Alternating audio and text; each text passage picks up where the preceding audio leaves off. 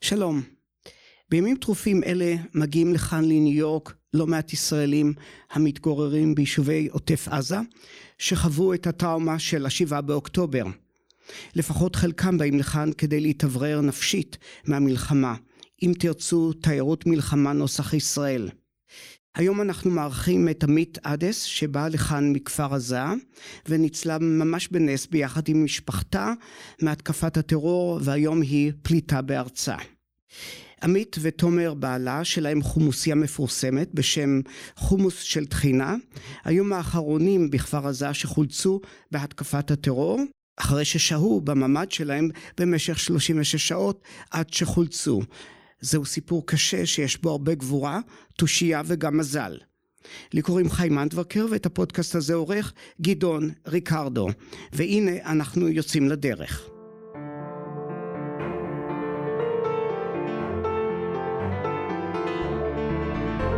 חולמים ניו יורק עם חיים הנדברקר במהדורה מיוחדת על רקע המלחמה בישראל.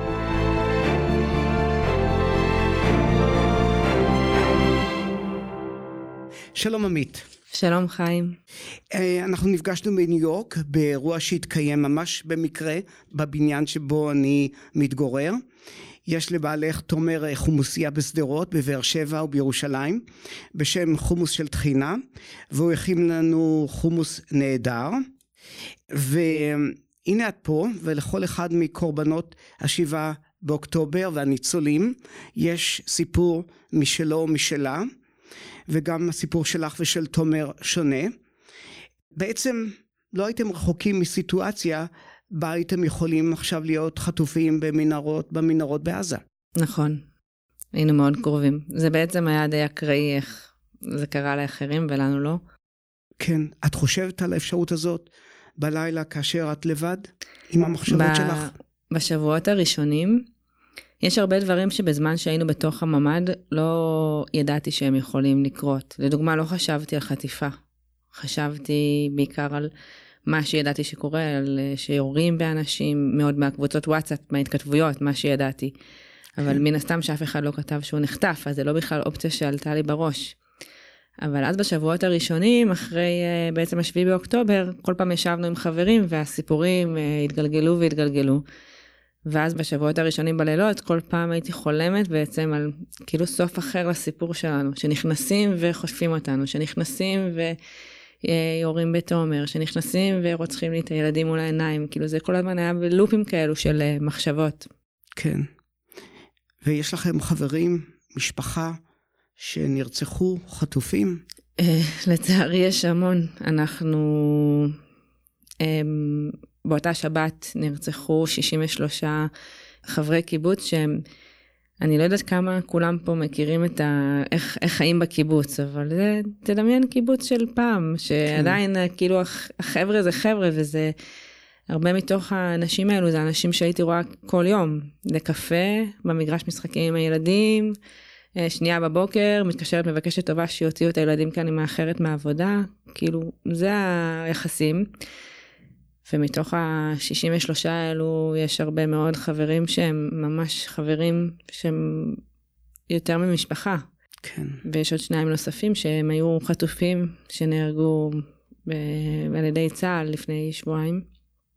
אז בעצם איבדנו בקיבוץ 65 חברים, שזה מספר מטורף. כן, וחטופים היו בעזה יש? וחטופים היו 25, ועכשיו נשארו בעצם חמישה חטופים. כן. אמ, מתוכם אחד מהם זה קיט, שהוא אבא של השותף של תומר בחומוס. כן. קיט אה, נחטף יחד עם אביבה אשתו, היא שוחררה לפני אמ, משהו כמו חודש, והוא עדיין שם. וחוץ ממנו יש שם עוד ארבעה צעירים, אמילי, דורון וזיו וגלי תאומים. כן. היום, כמה שעות לפני שנפגשנו, ראיתי אה, את רומה קדם מהעוטף שאיבדה שישה מבני משפחתה, את בתה, בעלה, הנכדים שלה, והיא פגשה את יואב גלנט, שר הביטחון, והיא שאלה אותו בבכי, אה, איך זה, לא קיבלנו שום טלפון, שום דבר בעצם. כן, אני לא מופתעת, לצערי. גם אנחנו, עוד כשישבנו בממ"ד, אחת התחושות הכי קשות הייתה התחושה של ההפקרות. כאילו, אף אחד, לא, הרגשנו שאף אחד לא שם בשבילנו. אין למי לפנות, אין למי לבקש עזרה. שאלו אותי אחרי כמה ימים אם התקשרתי למשטרה. לא יודעת כמה ישראל, בישראל התקשר למשטרה שיעזרו לך, שאתה, כן. זה לא... ו, וגם מג'סיקה, מחברה שלי שהיא איבדה את בעלה, אני יודעת שימים ארוכים אף אחד לא פנה אליה, היא הייתה צריכה לרדוף בשביל לקבל תשובות. רק אחרי שבוע וחצי בעצם היא קיבלה את התשובה הסופית, וכל אותו הזמן בעצם אתה באיזשהו מקום נורא עצוב, מייחל שהאהובים שלך חטופים לעזה, זה כמה שזה אבסורד, או שהם פצועים ואיכשהו לא מזוהים באיזה בית חולים כי הם בלי הכרה או משהו כזה. ממש זה מה שעשינו בימים הראשונים, חיפשנו בבתי חולים. אה, שלחתי חברים אה, שעשו מילואים בכפר עזה לחפש על המדשאות, כן. גופות של חברים. כן. אה, ואיתכם, יצרו איתכם קשר אחרי האירועים הקשים האלה? כדי לבדוק מה קורה איתכם? לא הייתי אומרת שבאופן אישי. המדינה באמת בבלאגן, ממש בכאוס. וגם הקיבוץ שלנו, קיבוץ זה מעין אה, ישות כזאת שבעיקרון יש בה, זה כמו מדינה קטנה, כן? יש מנהל קהילה ויש מי ש... בעיקרון מי שאחראי על הרווחה ועל על כל הדברים האלו. אבל לצערנו באמת כל ההנהגה של הקיבוץ גם כן אה, או נרצחה או איבדה את אחד מהבני משפחה הכי קרובים, אז אף אחד לא היה בתפקוד, גם בתוך הקיבוץ. והיה כאוס, אף אחד לא פנה אלינו בצורה מסודרת. אני עוד קיבלתי טלפון במשך אה, ארבעה שבועות אחרי, שבעצם אחרי השביעי באוקטובר, כל יום טלפון מהחמ"ל אה, הארצי, כי דיווחו עליי כנעדרת. כן. לשאול אם אני בעצם לא נעדרת כבר. וגם כשביקשתי שיורידו אותי מהרשימה ויפסיקו להתקשר אליי, זה כאילו אף אחד לא היה בתפקוד. כן. השאלה שאני אה, תוהה ללא הרף היא, אה, למה בעצם הצבא לא הגיע במהירות? יש לך איזושהי תשובה מתוך המקורות שלך, מתוך... אני בטוח שזו שאלה שהעסיקה אותך. קודם כל זאת השאלה שהכי העסיקה אותי, כי הרגשתי שבחרתי לחיות במקום הזה מתוך מחשבה שיש לי צבא ששומר עליי. כמובן שבחיים לא דמיינתי סיטואציה כל כך נוראית, אבל אפילו על הרבה פחות מזה. אתה יודע, היינו מקבלים הודעה שסוגרים את הכביש ויש לנו שעה לעזוב את האזור, והיינו עושים את זה, ופתאום להרגיש שאתה כל כך הרבה שעות ואף אחד לא מגיע. אז אני אגיד שאני האחרונה שיסביר למה הם לא הגיעו, כאילו, ויגן על בעצם על הצבא, כי הייתה פה... אפילו פשלה זה אפילו לא מילה בשביל לתאר את זה. כן. אבל מה שכאילו אמרו לנו זה גם, קודם כל הם השתלטו על השלושה בסיסים שאמורים להגן על האזור שלנו, ובעצם נטרלו את החיילים שם. אחר כך אומרים שיש אה, הרבה כוחות שהועברו על ידי בן גביר ל... לאזור של איו"ש, כי היה סוכות והיה כאילו התראות. כן. ובגדול הם פישלו, וגם הלחימה שהייתה בתוך הקיבוץ הייתה נראה לי משהו שהצבא לא ממש ידע לאכול, כי בסוף אנחנו היינו ספונים בתוך הבתים, אזרחים עם ילדים קטנים. כשטרוריסטים מסתובבים רצים לנו בין הבתים ובתוך הבתים כאילו זה דורש אה, יחידות עילית ואז הגיעו בהתחלה רק יחידות עילית אבל הם נקטלו גם וגם כן. בכפר עזה נהרגו באותו היום 60 חיילים זה המון. כן. טוב אז היה ניסיון אם ככה. היו הרבה כוחות שהיו שם אבל אה, אבל לא מספיק מהר. כן. ולא מספיק.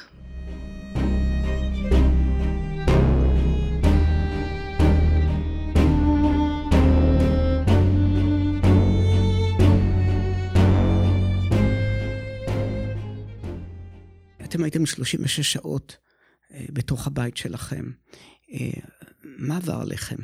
אמ, אני אגיד שקודם כל 36 שעות זה המון זמן. מצד אחד כלום לא קורה וגם הכל, ואתה עובר את כל הקשת של הרגשות. איך שזה אה, התחיל, אתה נכנס למצב של דריכות בגוף, של דופק מהיר, של כזה חרדה. אה, אבל אז יש שם בעצם שלושה ילדים קטנים שיושבים וצריכים הורים מתפקדים. כן. אני כל השעות, חוץ מפעם אחת, לא יצאתי בכלל מהממ"ד ונשארתי בפנים. ותומר היה זה שבעצם יצא והביא אוכל, הביא מים, אה, ריקן את הסיר שהשתמשנו בו לשירותים, דברים כאלו. אני רק שמעתי רעשים והערכתי את הריחות, אבל לא, לא ראיתי בעיניים שום דבר, כמעט כל השעות. ותומר היה קצת יותר אה, חופשי לצאת אה, והוא חווה יותר דברים, אני חושבת שהוא בכוונה לא סיפר לי הרבה דברים בשביל שאני לא אכנס עוד יותר לפאניקה, אבל בשעות הראשונות היינו דבוקים לטלפון. עשר דקות אחרי שזה התחיל, מתחילות התכתבויות, אה, יש יריות, יש חדירה, חדירה של מחבלים, הרבה מחבלים. התחילו בקבוצה של האימהות, אז האימהות, אה, מישהי ביקשה, בבקשה תפסיקו לכתוב את זה פה, זה כאילו מכניס לחרדה מיותרת, עוד שלא חשבנו. כן. אז עברנו לקבוצות אחרות, ויש את הקבוצה של החברות שלי הפנימית שהתחילו לכתוב.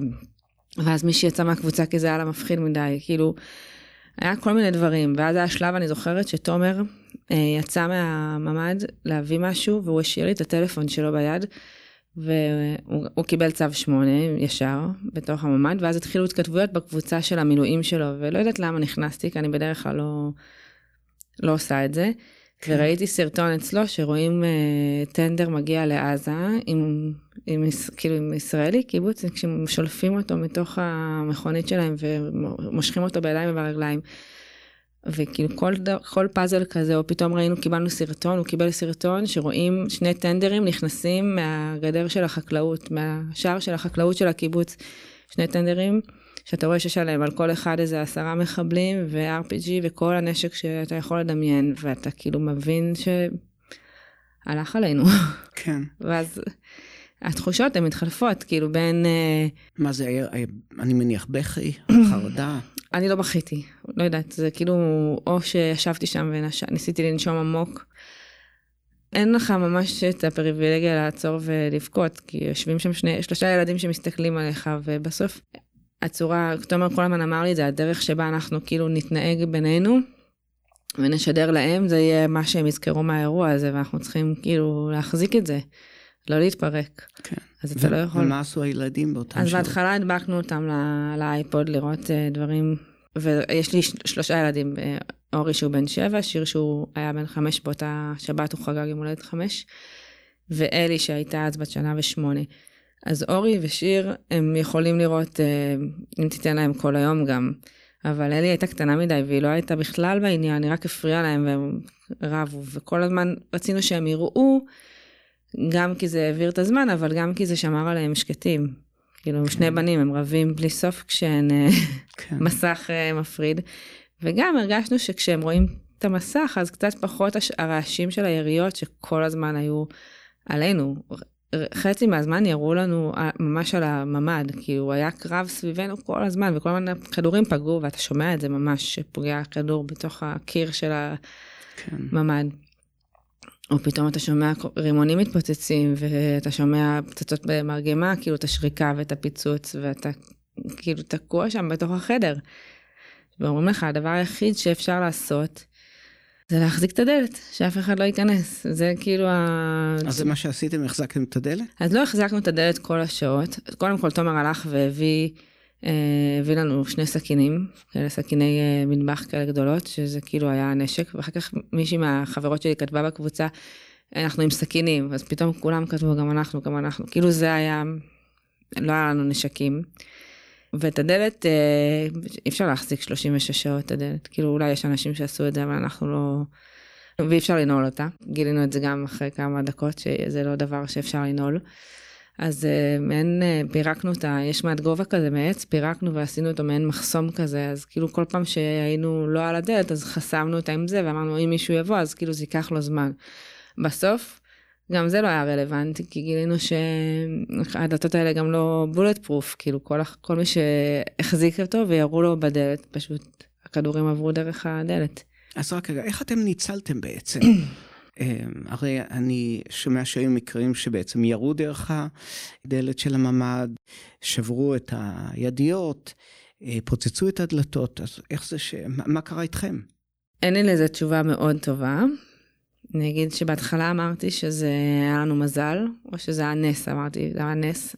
אבל אחר כך, אחרי כמה ימים שהבנתי כמה חברים טובים איבדנו, אז אמרתי שאי אפשר לקרוא לזה יותר נס, כי זה אסון. ואז התחלתי להגיד שזה אקראי. יש לנו שכנים שהם דו, בדו משפחתי איתנו, יש, להם, יש לנו קיר משותף. באיזשהו שלב תומר, הוא קיבל טלפון מחברה שאמרה לו שבעלה נפצע והוא מאבד דם ממש ליד הבית שלנו וביקשה שהוא יצא לראות אם הוא יכול לעזור לו, לעשות לו חוסם עורקים. אז למרות שהתנגדותי, הוא, תומר יצא. ואז כשהוא חזר, הוא, הוא לא הצליח בעצם לראות את, את אביו בכלל.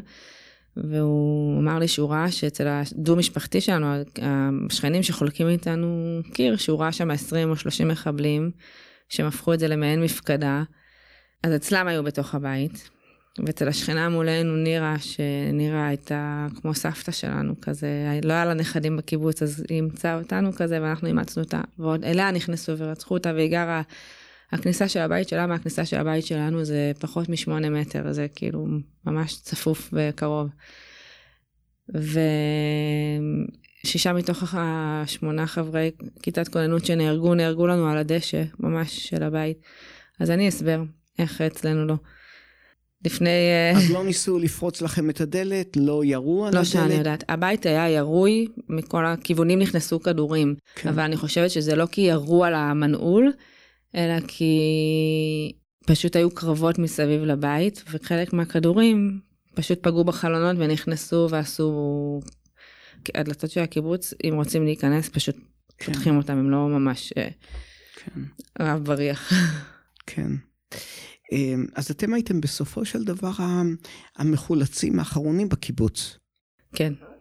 כשהוציאו אותנו, אני כמובן לא ידעתי את זה באותו זמן, הייתי בטוחה שכולם איתנו באותו המצב, אבל כשהוציאו אותנו, איך שירדתי מהרכב המשוריין הזה שהוציא אותנו, פגשתי את יוני, חבר, והוא אמר לי, עכשיו תעלי על כל הקבוצות וואטסאפ שלך ותכתבי לכולם שאתם בחיים, כי כולם אומרים שאתם כבר מתים, שעות. ועוד לא הבנתי מה הוא רוצה, אמרתי לו, די, אני רוצה להתקשר להורים שלי רגע. כי גם ההורים שלי כבר נפרדתי יותר מ-24 שעות לפני, שראיתי שכבר מתחיל להיות, אין קליטה, ווואלה, לא חשבתי שנצא מזה. אז כבר שלחתי להם הודעת פרידה, אז אמרתי, אני חייבת להתקשר להורים שלי. ואז, אה, לא משנה, לא הצלחתי להתקשר מהטלפון, נתתי לו את הטלפון והוא שלח הודעה שאנחנו בחיים, ואף אחד באמת לא האמין, כי כל... באמת במהלך יום ראשון שהמשיכו לחפש משפחות ושלחו את החיילים לבתים מסוימים כדי לנסות להוציא מהם אנשים. אז כל האנשים שהיו ברשימות האלה שוב ושוב וששלחו את השמות שלהם שוב ושוב תלכו בבקשה למשפחת תלכו בבקשה למשפחת חוץ מאיתנו כל שאר המשפחות האלה כבר לא היו בחיים. אז היה להם באמת סיבה טובה לחשוב שגם אנחנו לא בחיים. וכאשר חולצתם לא חששתם שאולי מחבלים מנסים להיכנס לתוך הבית? שברגע של החילוץ אנחנו היינו בטוחים שזה מחבלים, כי בעצם אה, בגלל שהדלתות שלנו לא ננעלות, אז תומר שם על שתי הכניסות שיש לנו מעין מערום של כיסאות ועליהם כל מיני אה, סירים ודברים שעושים כאילו רעש. גם בשביל שזה יעט אם מישהו מנסה להיכנס והוא לא יוכל פשוט לרוץ פנימה. אה, כי הדלתות שלנו לא ננעלות, וגם בשביל שזה יוכל אה, לעשות הרבה רעש בלילה ולהעיר אותנו, כאילו לקפוץ ולהחזיק את הדלת, כי כל הזמן היה כאילו בראש שרק להחזיק את הדלת זה מה שכאילו יציל אותנו. ואז אה, באמת ביום ראשון אחרי צהריים הירי כאילו התחיל להרגיש שהוא ממש מתגבר ומתקרב אלינו ככה הרגשנו. ו... ושננעלנו בתוך הממ"ד, אה, כאילו, כשזה היה קרוב, ננעלנו חזרה בתוך הממ"ד, שמו את המחסום, עמדנו בכניסה שנינו עם הסכינים, אנחנו עומדים שם ופתאום אנחנו שומעים את, ה, את הסירים נופלים. כשתומר שם, ואני מסתכלת על תומר ואני כאילו לא מאמינה, שמעתי נכון, הוא אמר לי, הוא אומר לי, כן, קחי את הילדים ותרוצי איתם מהחלון, תברחי. עכשיו, אה, לא עשיתי את זה כי... זה היה לוקח לי הרבה יותר מהזמן שהיה לוקח להם לעבור מהסלון שלנו לחדר לממ"ד. אז פשוט כאילו הוא אומר לי טוב אה, כאילו מעין מבט של זהו עכשיו הולכים לרצוח אותנו ואת את, את, את, את הילדים מול העיניים שלנו ואז אותנו. ו... ואז הם הגיעו באמת לדלת ורבו איתו על הידית כמו שאמרו לנו שכאילו יעשו.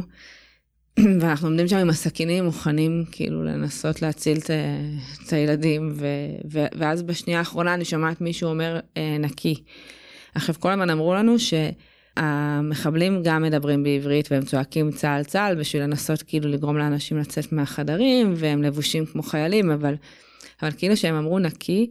והם לא אמרו את זה גם לנו, הם אמרו את זה בינם לבין עצמם בחדר אחר, אז, אז ידעתי שזה חיילים ולא מחבלים, ואז התחלתי לצרוח להם, אנחנו פה, אנחנו פה, 13, 13, הם כל הזמן אמרו שהיחידה שתגיע זה 13, אז רק אם, לפתוח רק למספר 13.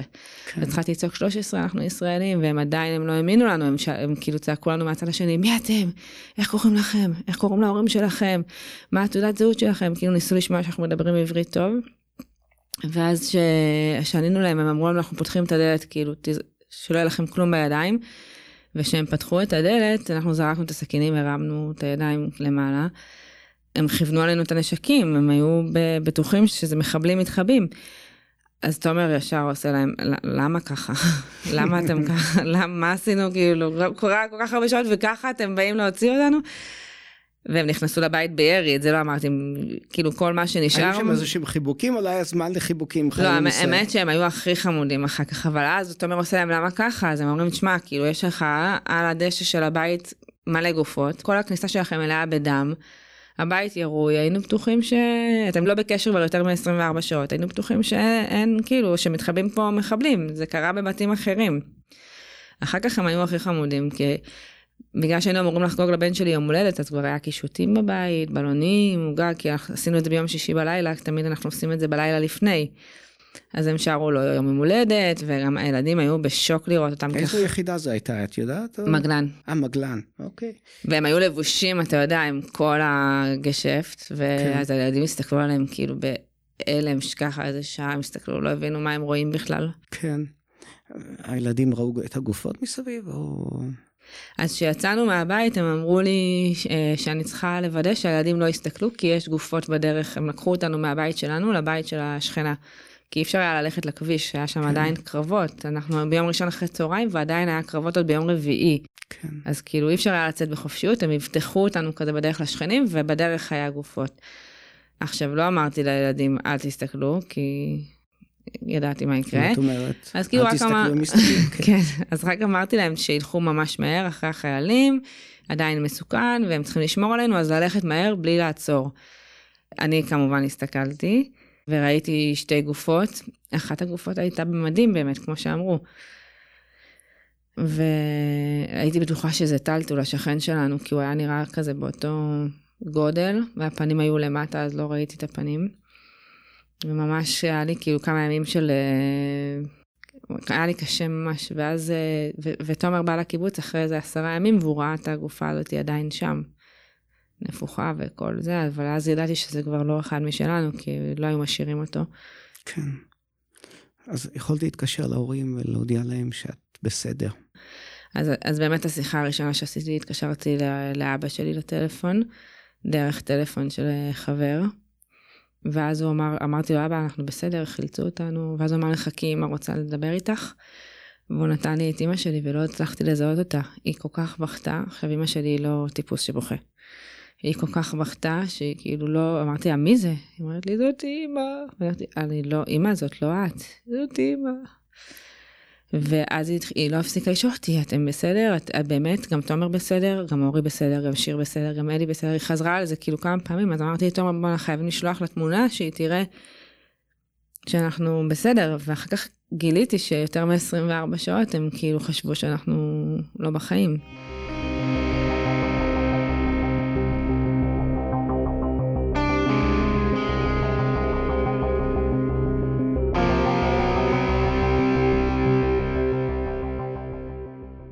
חזרת לקיבוץ אה, מאז אותו יום נמהר ונמהר? לא. לא חזרת. אני כל שבוע אומרת, השבוע הזה, בהתחלה אמרתי, אין לי מה, מה יש לי לחפש שם. בסוף זה החיים הקודמים שלי. כן. אני לא רוצה לקחת משם שום דבר. המקום הזה מרגיש לי מחולל, ואין לי מה לחפש שם. כל פעם שתומר היה נוסע לשם, הוא אומר לי, מה להביא לך? הייתי אומרת לו, לא בא לי כלום. בסוף ביקשתי את הדייסון, כאילו, כי זה... את הדייסון, זה חשוב. לא חס וחלילה, אבל זה פשוט אה, זה. אבל, אה, וכל שבוע אני אומרת לעצמי, השבוע אני אלך. ואז אני מגיע היום שאמרתי שאני אסע בו, ואני איכשהו ממסמסת את זה, וככה עוד פעם ועוד פעם, ובעצם עברו שלושה חודשים, ועוד לא... ואני עכשיו מבינה כבר שיש שם אישיו, זה כבר לא, סתם לא מסתדר לי כן, לא צריך להיות פסיכולוג מדופן לא. כדי לדעת את זה. לא. בגדים, אה, לקחת איתך לפחות. אז אה, פעם אחת, בכל השעות האלה בממ"ד, פעם אחת יצאתי עם תומר, הוא רצה שאני אראה מה קרה לנו בבית. כי כל הבית היה מלא ביריות מהחלונות ומהדלתות, והכדורים טיילו בכל הבית ועשו מלא בלאגן וחורים, כאילו הם עברו מהחלונות לסלון, לחדר שינה שלנו, דרך הארון בגדים שלי, מגירת תחתונים שלי, את הקיר ממול, וכאילו היה זה. והוא לא מצא, הטריד אותו מאוד שהוא לא מצא את התרמילים, אז הוא לא הבין איפה הם uh, סיימו את הטיול. אז יצאתי איתו לראות, ואז uh, אמרתי, טוב, אני כבר בחדר, אני שנייה אקח כמה בגדים, אם יבואו לחלץ אותנו, אה, גם היה לי חשוב להחליף בגדים. כי הייתי עם אותם בגדים והם כבר היו מסריחים מזיעה של פחד. כן. ולקחתי איתי שני זוגות מכנסיים, אז uh, אני מבינה כמה קצת uh, לא הבנתי. חשבתי שזה כמו בכל הסבבים האלה שהיינו נוסעים לשלושה ארבעה ימים ו... וחוזרים. לא כאילו, למרות שהבנתי, לא נתתי למוח שלי באמת להבין את זה עד הסוף. ועכשיו, אה, ובהתחלה הביאו לנו מלא תרומות ומלא בגדים, כל מה שיש לי בעיקרון זה לא שלי עכשיו. אוקיי, הדודים מאמריקה. כן. שלחו. אה, אז אה, כשאתם לא בניו יורק, איפה אתם מתגוררים? אז כל הקהילה בעצם נמצאת במלון שפיים ליד הרצליה. ואנחנו נחשבים ברי מזל, כי אנחנו במרכז. אני עובדת בדפוס בארי, אז נגיד הקיבוץ בארי מפונה לים המלח, זה שעתיים נסיעה מכל מקום שתזרוק בערך לפחות. כן. אבל זה חיים uh, קשוחים מאוד, אין לי מה להגיד, זה כבר מהשמיני לעשירי שם, ויש לפחות עד ספטמבר שצריך להישאר שם. והם הכי מקסימים, והקהילה בשפיים הכי מארחים אותנו, וזה קיבוץ, אז כאילו זה מרגיש עם הצביטה בלב שזה מה שהיה לנו וכבר אין לנו. אבל בסוף זה לחיות במלון, בחדר קטן, לפעמים חמישה אנשים, ועם מיטה אחת זוגית ועוד שני מזרונים על הרצפה כזה, וארון אחד, וזה די עלוב. כן. את רואה את עצמך יום אחד חוזרת uh, לקיבוץ? זאת שאלת השאלות. Uh, לא, אני אתחיל ולא, אבל זה, אני אגיד שזה הרבה יותר מורכב מזה. אה, יש לנו המון שיחות גם עם הקהילה. אני אתחיל מזה שאני אומרת לא, ותומר בעלי אומר כן, אז אנחנו בבעיה, אבל הוא אומר שהמניית השליטה היא שלי, אז בוא נראה מה קורה בסוף היום. אבל אה, כאילו הוא אומר, אם אנחנו לא נחזור, אז, אז איבדנו את כל החברים האלה לחינם. אני חושבת שכל אחד שמתו זה לחינם.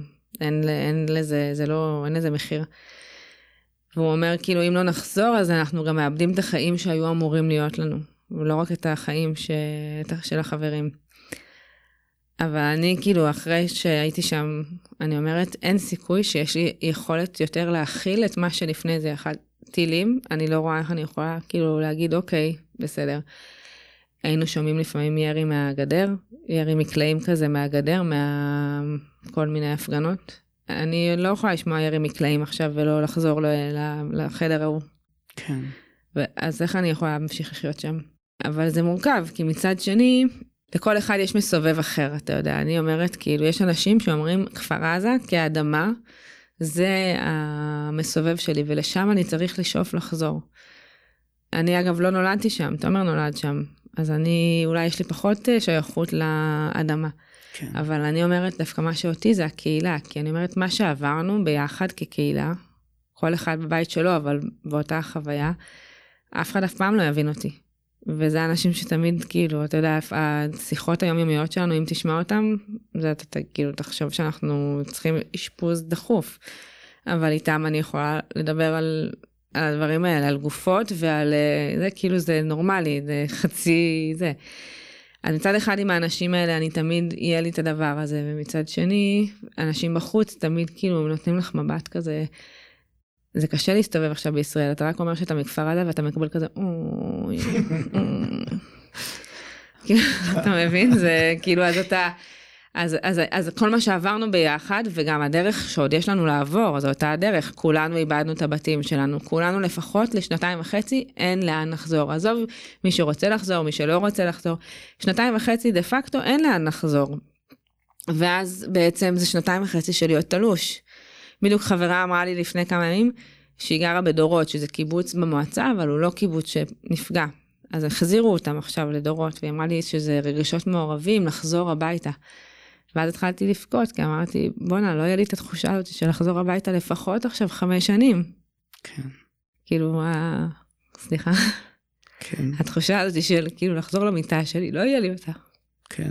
אז את לא יודעת בעצם, אה, אחרי שפיים, אולי תצטרכו להישאר שנתיים וחצי בשפיים. אולי יותר מזה. כרגע ההחלטה של מנהלת תקומה זה לחזור, זה להישאר בשפיים עד שיקימו לנו יישוב זמני שהוא אמור להיות ברוחמה. כן. ששם אמורים להיות שנתיים, אז זה אמור להיות עד ספטמבר ומספטמבר ביישוב הזמני. אבל אתה יודע, הזמנים בישראל זה לא הדבר הכי כן. חזק, וישראל זה עדיין... בימים הטובים. זה לא נכון, ועוד. עכשיו במלחמה אז בכלל. אבל אני כן מרגישה שיש כאילו חשיבות ללהישאר יחד עם הקהילה, לה- עם כן. האנשים שה- שהיו איתנו בזה ושיש להם גם את אותה הדרך לעבור. כאילו פתאום לעבור עכשיו, להיות מנותק לגמרי, זה מרגיש אני קצת ערום כזה. כן. אתם הייתם חלק מהאזור הצעיר יותר, אם אני לא טועה, אה, בכפר עזה. תודה. כן. תודה. אה, אנחנו מהמשפחות הצעירות, שזה כאילו כן. הלב של הקיבוץ באיזשהו מקום. לא אנחנו, יש משפחה שלי באופן אישי, אבל החינוך, הילדים, כאילו ההמשכיות זה הלב. אני חושבת שבסוף אם אנחנו נחליט, ה- כקבוצ- כ- כקבוצת הגיל לא תחליט לחזור, אז יהיה מאוד קשה להמשיך את הקיבוץ. ורבים חשים את מה שאת חשה לגבי אי חזרה. כן, אבל זה באמת משתנה כי גם הרבה לא. יש הרבה שאומרים, אה, בלי שנייה להיכנס לפוליטיקה, אבל הרבה שאומרים, אה, ימחקו את עזה ואז אין בעיה לחיות שם. כן. אני לא מאמינה שזה בכלל משהו שהוא, כאילו מה, סתם, זה להגיד לעצמך, וזה לחיות באותו שקר שחיינו באיזשהו מקום עד היום. יש הרבה שכאילו ממש מאמינים בתקומה.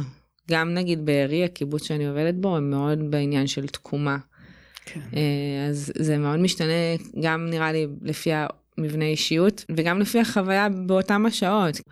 יש לי חברה טובה שלא הייתה שם, ואני לא בטוחה שהיא מרגישה את זה בגוף. היא לא הייתה באותה שבת בבית פשוט. ואני לא בטוחה שהיא מרגישה בגוף את אותן התחושות שאני מרגישה שאני חושבת על לשבת שם, להיכנס עוד פעם ולסגור את הדלת של הממ"ד עם הילדים. וואו, אתם זוכים לטיפול נפשי מהמדינה או בדרך אחרת? אה, אז בישראל כמו בישראל, אנחנו מקבלים אחלה טיפול, אבל הוא בהתנדבות על ידי אה, מטפלים מבית חולים שניידר.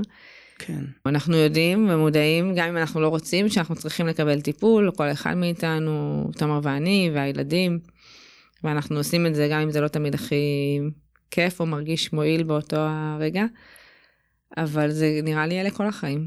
כאילו, נצטרך תמיד אה, להיות עם היד על הדופק.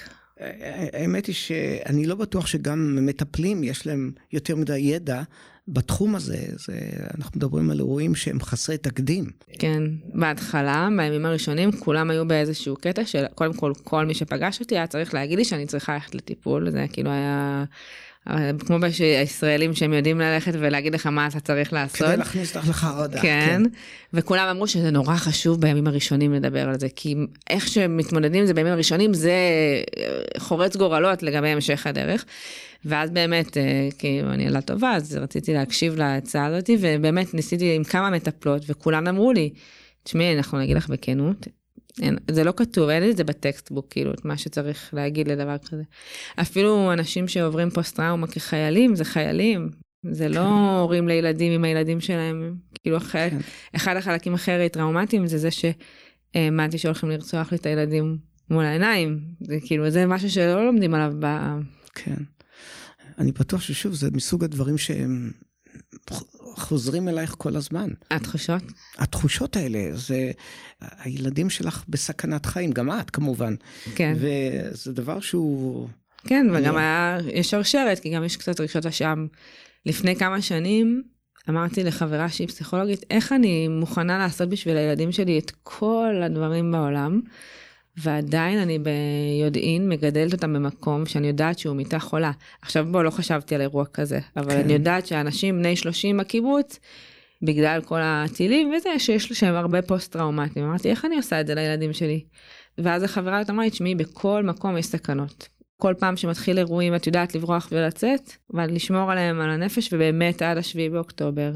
שהיה צבע אדום זה היה רק בלילה כשהם ישנו והם לא התעוררו ממנו, ובבוקר היינו נוסעים, הם לא חוו את זה על הגוף שלהם צבע אדום. כן. אבל בשביעי לאוקטובר כל הדבר הזה התפורר, ואז זה בא עם הרבה רגשות אשם. ולמה זה גורם? רגשות אשם? כן. להגיד שאני לא אעשה את זה שוב פעם, כן. ולא לרצות לחזור לשם.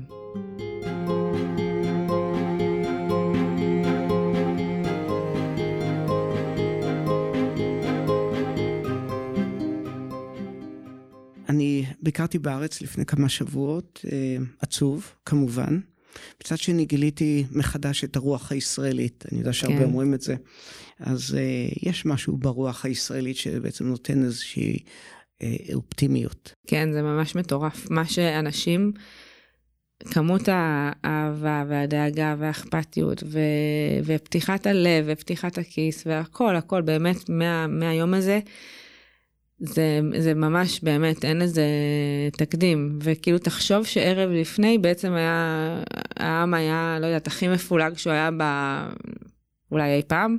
כן. אפילו לקיבוצניקים, הרי תמיד יש איזשהו, לא יודעת איך לקרוא לזה במילים, אבל אה, לא כולם אוהבים קיבוצניקים, ופתאום, לא משנה מי, באמת פתחו בפנינו את הלב, ו...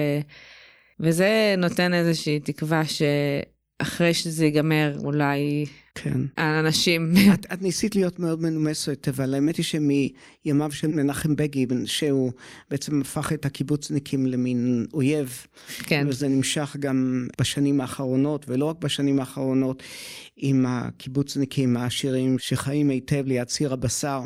ו- והנה אתם בעצם הקורבנות, כן. בסופו של דבר. כן, ואני לא מאוד נחשפת לתקשורת, ב... ב... בטח בשבועות הראשונים, אבל אני יודעת שהיה על זה הרבה דיבור. כן. וגם באופן מאוד סמלי, הטרוריסטים של החמאס הלכו ותקפו דווקא את מי שאנחנו מכנים אה, אנשי שלום. נכון. הקיבוצניקים הם בסופו של דבר. כל ה... באמת הקיבוצים בעוטף עזה היו מאופיינים כקיבוצים שמאלניים. כן. הרבה מאוד מאוד אנשים היו מעורבים בכאילו כל מיני פעילויות כאלה ואחרות לקירוב לבבות ושלום, מהסעה של אנשים פצועים לבתי חולים בישראל, מהגבול בעזה, דרך לתת להם פרנסה ועבודה, וממש אפילו יש כאלה שהיה להם חברויות. כן. ואת היית גם שמאלנית, או עדיין? כן. לא יודעת להגדיר עדיין, אבל uh, כן, נראה שכן, כי זה נראה לי שמאל זה לא רק עניין uh, מדיני, הייתי אומרת, קודם כל. וב' אני מרגישה שאני לא מצליחה אפילו לסדר לעצמי את המחשבות עכשיו בראש. ועדיין יש חטופים שהם אנשים משלנו שם. אז אני אומרת, עד שהם לא יחזרו, זה כאילו אני בכלל פריבילגיה אפילו לחשוב על מה הדעות הפוליטיות שלי. אתה כן. מבין?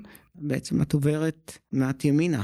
אני, אני לא יודעת, אני רק יודעת שאני כאילו, אפילו בימים אחרי אמרתי לתומר, אני קצת איבדתי את האמון ב, באנושות, כאילו איך אנשים יכלו לעשות את זה ל, ל, לאנשים, זה לא חיילים לחיילים, אתה מבין? ו...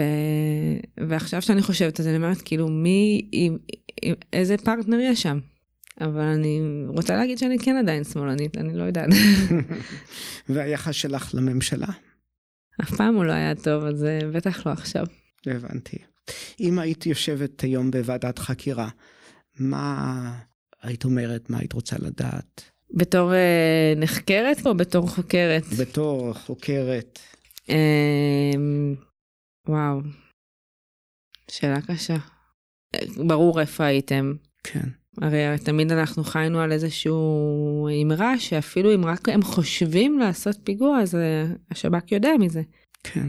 אני שמעתי, אני לא יודעת אם זה נכון, אבל אני שמעתי שראש אמ"ן קיבל התראה שדבר כזה הולך לקרות ושהוא דתי והוא ביום שישי בערב נסע לבור בקריה בשביל אה, להיות שם ונתנו התראה מדויקת שזה הולך להתחיל והם פשוט לא חשבו שזה הולך להיות כזה גדול. כן. אבל אתה יודע באירועים קודמים היו שולחים לנו הודעה הציר 232 נסגר בעוד שעה. וכאילו מספיק ההודעה בשביל להבין סבבה, אתה רבע שעה אורז ויוצא. ואם היו עושים את זה, אתה מבין? אם היו באים למסיבה, היה התראה. אם היו באים, למ... איך לא באו למסיבה וסגרו אותה חצי שעה לפני? אם היה התראה. כן. איך לא באו לקיבוצים ולא השמיעו צבע אדום על פרש בהודעות כדי שנתעורר ושלחו לנו הודעות סוגרים את הכביש תצאו. תחשוב מה יכול להיחסך. איך הם לא עשו את זה? ש- שאלות טובות. את זוכרת את הימים הטובים בקיבוץ? כן, בטח.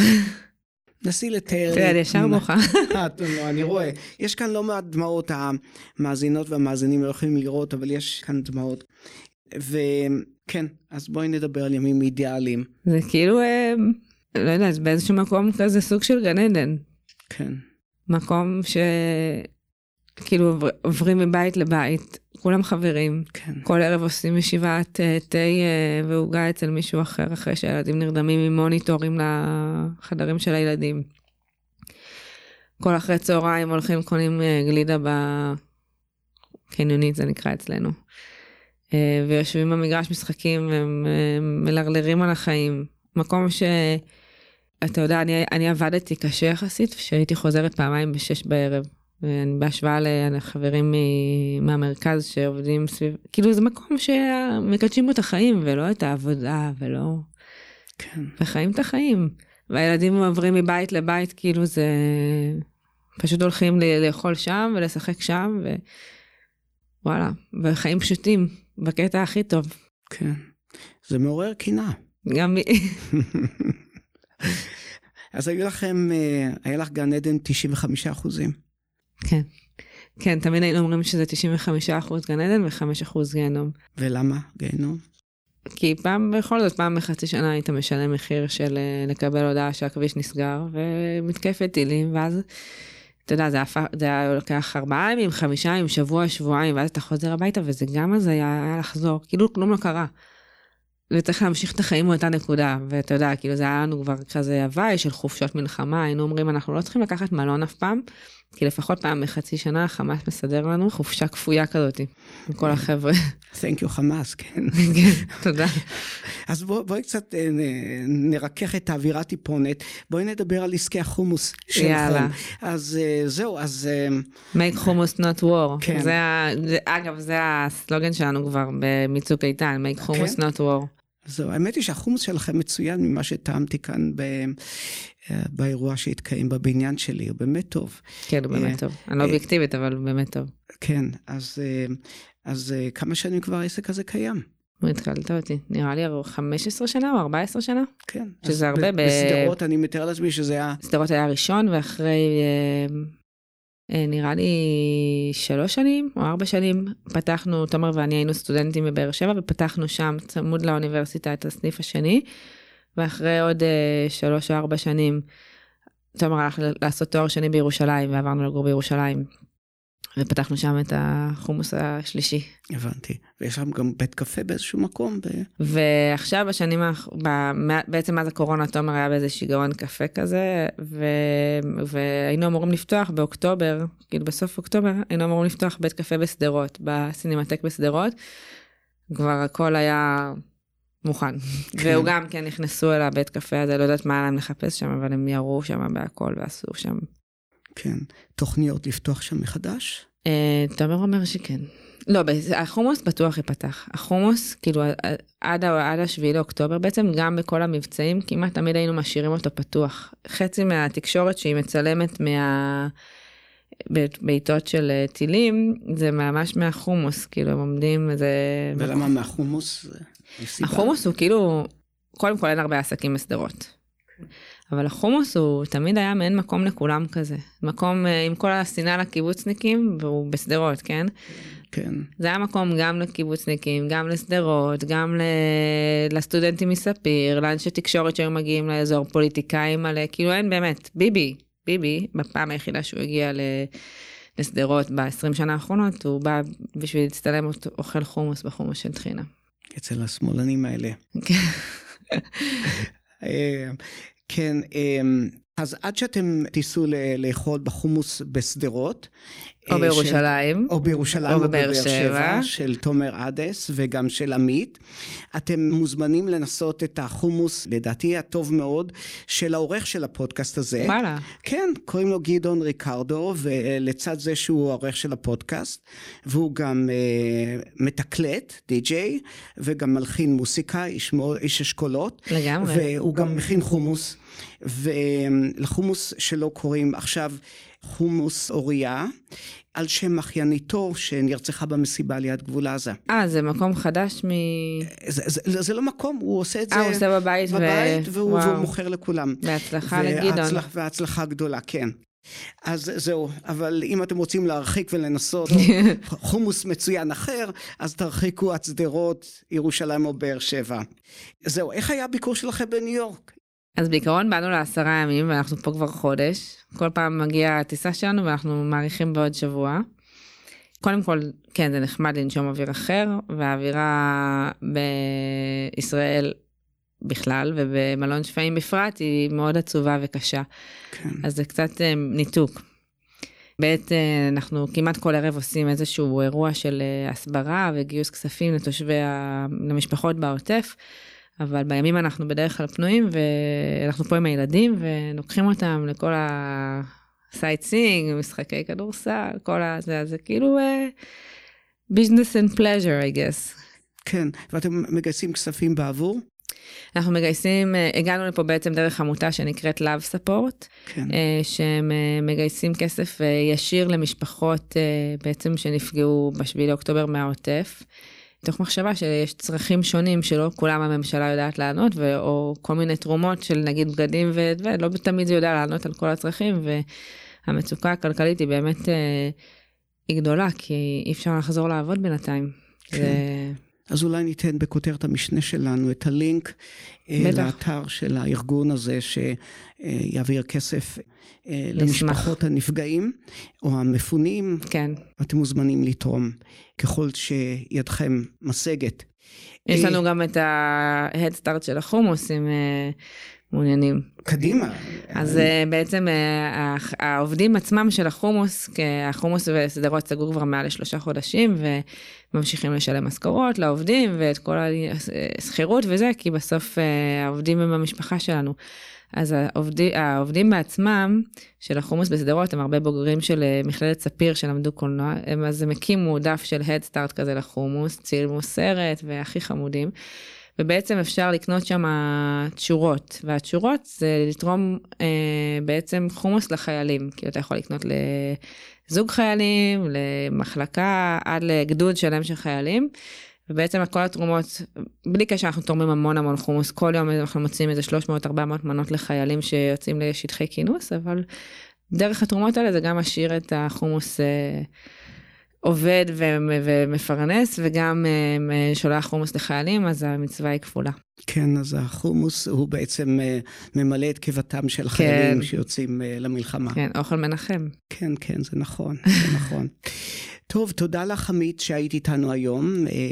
אני מאחל לכם, לך, לתומר, לילדים, בעצם לכולם, שתתמודדו בהצלחה עם האתגרים בפניהם אתם עומדים. וגם אה, שתפעילו מחדש ובקרוב את החומוס של טחינה בשדרות. אמן. תודה, חיים. להתראות בפעם הבאה, ובתקווה לימים טובים יותר. אמן. להתראות. להתראות.